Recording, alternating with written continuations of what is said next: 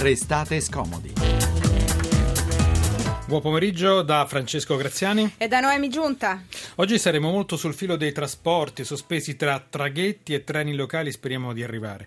Da qualche giorno raccontiamo l'isolamento di alcune isole minori siciliane e oggi dobbiamo aggiungere un altro capitolo. Perché forse ricordate che a Lampedusa, dove non ci sono aliscafi da novembre, lunedì si è rotto anche il traghetto e allora qui è stato portato il traghetto di Pantelleria Morale, ora gli isolati sono quelli di Pantelleria. Poi il viaggio della nostra inviata sui treni locali a rischio sospensione dopo l'aggressione col macete al controllore che lavorava sulla tratta che collega Milano al sito di Expo. Ascolteremo viaggiatori e lavoratori. E la falsa cieca a giudizio per una pensione che non lo aspettava, ma la signora poi si è scoperto che cieca lo era davvero e per capirlo siano dovuti andare addirittura in tribunale. Una storia nella quale la burocrazia e l'amministrazione della giustizia si scontrano con ragioni di cuore e di umanità. In Abruzzo una ragazza 22enne lancia un appello affinché il padre, detenuto e gravemente malato, possa essere ricoverato in una struttura adatta, ma nessuno nell'amministrazione penitenziaria della giustizia le risponde. E quest'uomo così ora rischia la vita.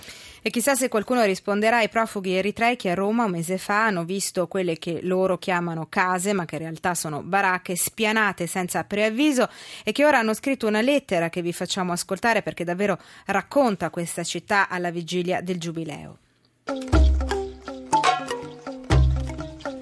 Siamo i rifugiati della Comunità della Pace, da anni residenti a Ponte Mammolo, Roma. Più di un mese fa Comune di Roma e Prefettura hanno demolito le case che avevamo costruito con le nostre mani. Non ci hanno neanche permesso di raccogliere la poca roba che avevamo dentro. Dopo lo sgombero siamo finiti nel parcheggio antistante. Le istituzioni ci hanno persino rifiutato di fornirci bagni chimici. Umilmente chiediamo al Comune di Roma e al governo italiano una soluzione abitativa perché senza un indirizzo di residenza la questura ci nega il rinnovo del permesso di soggiorno. Come fare per avere una residenza? Chi deve darci questo indirizzo fisso? Perché lo Stato italiano e il Comune di Roma ci hanno abbandonato? i rifugiati eritrei della comunità della pace di Ponte Mammolo, Roma. Alla fine chiedono solo un indirizzo per il rinnovo dei loro documenti e pensare che a Roma il comune l'idea di fornire un indirizzo fittizio ai senza fissa dimora l'aveva avuta. Poi Giulio Valesini di Report un paio di mesi fa ci ha raccontato questi fatti. Alla fine, le residenze per i senza tetto sono diventate anche le sedi di 2500 attività economiche che vanno dalla ristorazione alle attività immobiliari e finanziarie, costruzioni, commercio di ogni genere. Questi tutti i cassetti pieni. Posta dei, dei residenti. Corte d'appello, Equitalia. Eh, Equitalia ci sta, come ci sta? Queste sono tutte, tutte Equitalia. Riassumendo, gli indirizzi che valgono solo per i senza tetto li decide il comune. Allora perché ci sono finiti dentro anche gli amministratori di società? È che qualcuno ha, ha lucrato, ha messo su ha speculato su persone che avevano... No, mi devo fermare un attimo. Sì. Scusate perché mi fa tanto incazzare questa cosa. E anche noi lo siamo come Francesca Danesi, assessore alle politiche sociali del Comune di Roma, una storia, un paradosso che è incredibile e che non è possibile non sottolineare. 335 699 2949 per i vostri messaggi, restate scomodi chiocciolarai.it per le email, ora ci sentiamo sì lassù, Reason.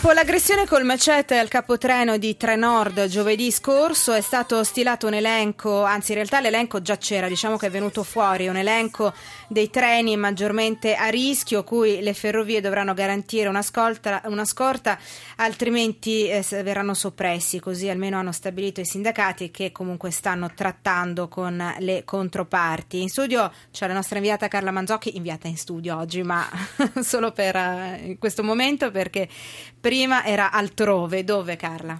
Sì, allora buon pomeriggio. Come dicevi, c'è una sorta diciamo di ultimatum che scade venerdì 26 e se non ci saranno poliziotti a bordo di questi 15 treni, poliziotti ovviamente della Polfer, questi treni non partiranno. Una decisione di Trenitalia e dei sindacati.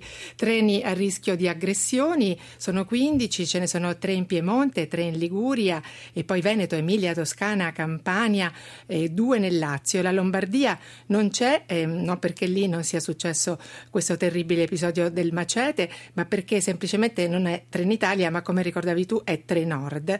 Allora abbiamo fatto un viaggio a bordo di uno di questi treni considerati pericolosi, che è il Nettuno Roma. Nettuno è una località balneare a sud di Roma. Il tratto considerato a rischio è l'ultimo tratto, Aprilia-Roma.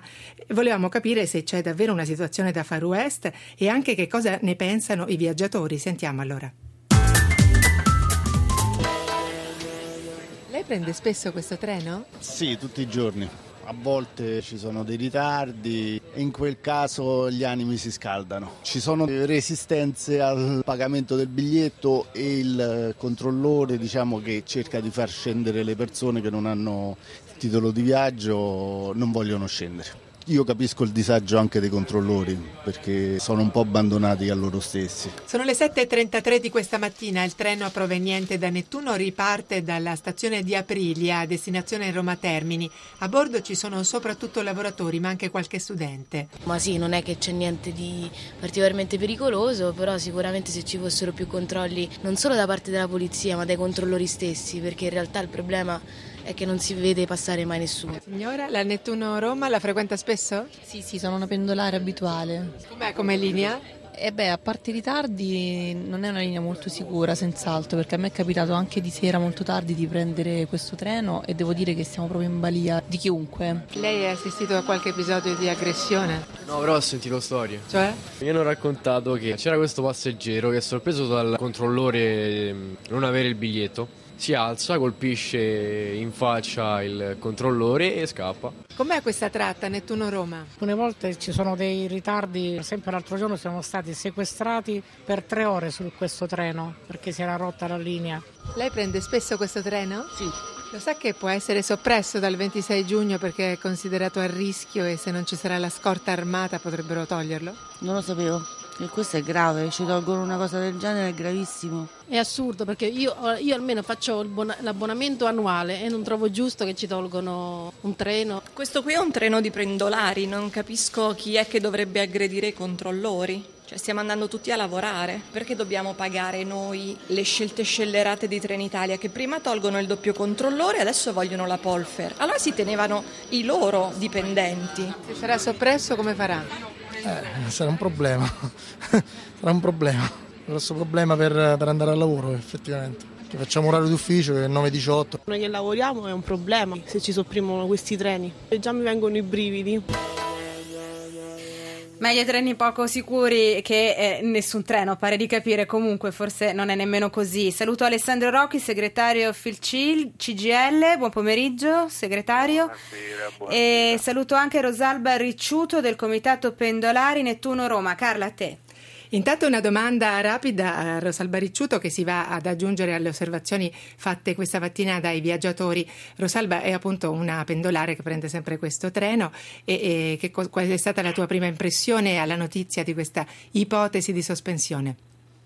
Io sono rimasta davvero basita e mm, io mi sono mm, chiesta eh, com'è possibile che passi questo ricatto alla nazione come una palese ritorsione strumentale per continuare a tagliare i costi e aumentare i profitti, senza peraltro ottenere in nessun modo maggior sicurezza per gli operatori e tantomeno per i pendolari che dovranno poi ripartirsi eh, nelle ore di punta e non in tarda serata perché stiamo parlando delle 7 e mezzo del mattino e delle eh, 17.30 del pomeriggio.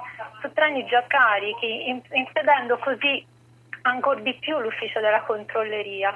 Abbiamo un, go- un, governo così debole o è solo connivente con questi ricatti? Eh, Alessandro Rocchi, dunque c'è eh, ovviamente molta preoccupazione, ma c'è giustamente molta preoccupazione da parte vostra per le condizioni di lavoro e la sicurezza di chi eh, sul treno sale per lavoro. Allora, intanto come si è arrivati a ipotizzare una misura così estrema? Ma intanto mh mm, vorrei capire i ricatti da parte di chi di cosa. Per quanto riguarda eh, l'incontro che abbiamo avuto noi lunedì pomeriggio con eh, il gruppo FS e Trenitalia, c'è stato comunicato un elenco di treni che ci è stato presentato come un elenco di treni eh, definito dal, eh, dalla direzione nazionale della polizia ferroviaria e della FS nell'ambito di una convenzione che esiste da tre anni.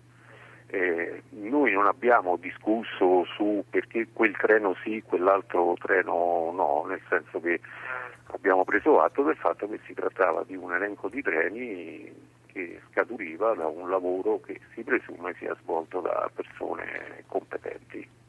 Dopodiché ehm, L'interesse nostro e penso lo spirito anche del, del, del, dell'incontro di lunedì sera, eh, noi non puntiamo alla soppressione dei treni, noi puntiamo a, a fare in modo che un fenomeno sociale complicatissimo, le cui radici, le cui origini sono esterne al sistema ferroviario, al sistema dei trasporti, perché insomma frutto di una situazione sociale complessa, metta in moto tutti i soggetti coinvolti, che sono certamente le imprese che fanno il servizio, i lavoratori che lavorano in quelle imprese, la cittadinanza, le forze dell'ordine. Insomma, questi treni non possono essere lasciati in questa condizione. Lei mi diceva l'anno scorso in Italia 330 aggressioni. Sì, in, in Trenitalia sulla base dei dati che fornisce Trenitalia in relazione ai rapporti di servizio svolti dal personale, quindi potrebbe anche darsi che siano stati qualcosa, qualcosa in più.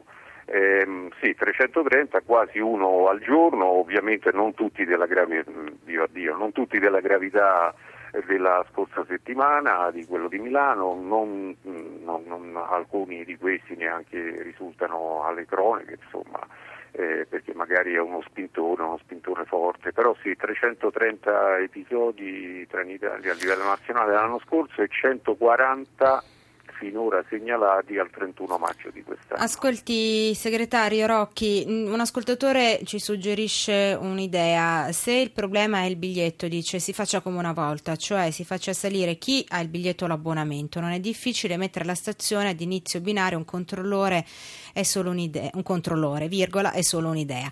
Eh, suppongo che qualcuno ci abbia già pensato. C'è la stazione Termine, infatti, da pochi giorni. Sì, potrebbe essere, come dire, un un abbiamo, buon compromesso? Abbiamo un minuto ancora. Prego. Ma le stazioni ferroviarie in Italia, quelle di, di, di RFI, di, quindi del gruppo FS, sono poco più di 20.000. Mm, cosa diversa, quindi insomma mi sembra di una certa difficoltà una, una cosa di questo genere. D'altro canto in Italia è sempre stato consentito di salire sul treno anche senza biglietto in quanto appunto la regolarizzazione poi può avvenire con una piccola multa a bordo del, del, del treno. Per quanto riguarda invece ehm, gli interventi che da alcuni mesi sono stati attivati a Roma Termini e per la verità non soltanto a Roma Termini, eh, Torino Porta Nuova, Milano Centrale. Abbiamo pochi Santa, secondi. Sì, Firenze Santa Maria Novella e Roma Termini, sono interventi dire, eh, di prevenzione utilissimi, utilissimi, ma che però per le caratteristiche delle stazioni di testa, quelle nelle quali si entra dal, dal termine dei binari, si prestano ad essere sorvegliate in quel modo. Nelle altre ci dobbiamo, ci dobbiamo salutare. Comunque abbiamo capito che almeno per il momento la soppressione sarà un'estrema razio, ma non è all'ordine del giorno. Grazie Alessandro Rocchi, segretario FRIT CGL e Rosalba Ricciuto del Comitato Pendolari Nettuno Roma e naturalmente la nostra Carla Manzocchi.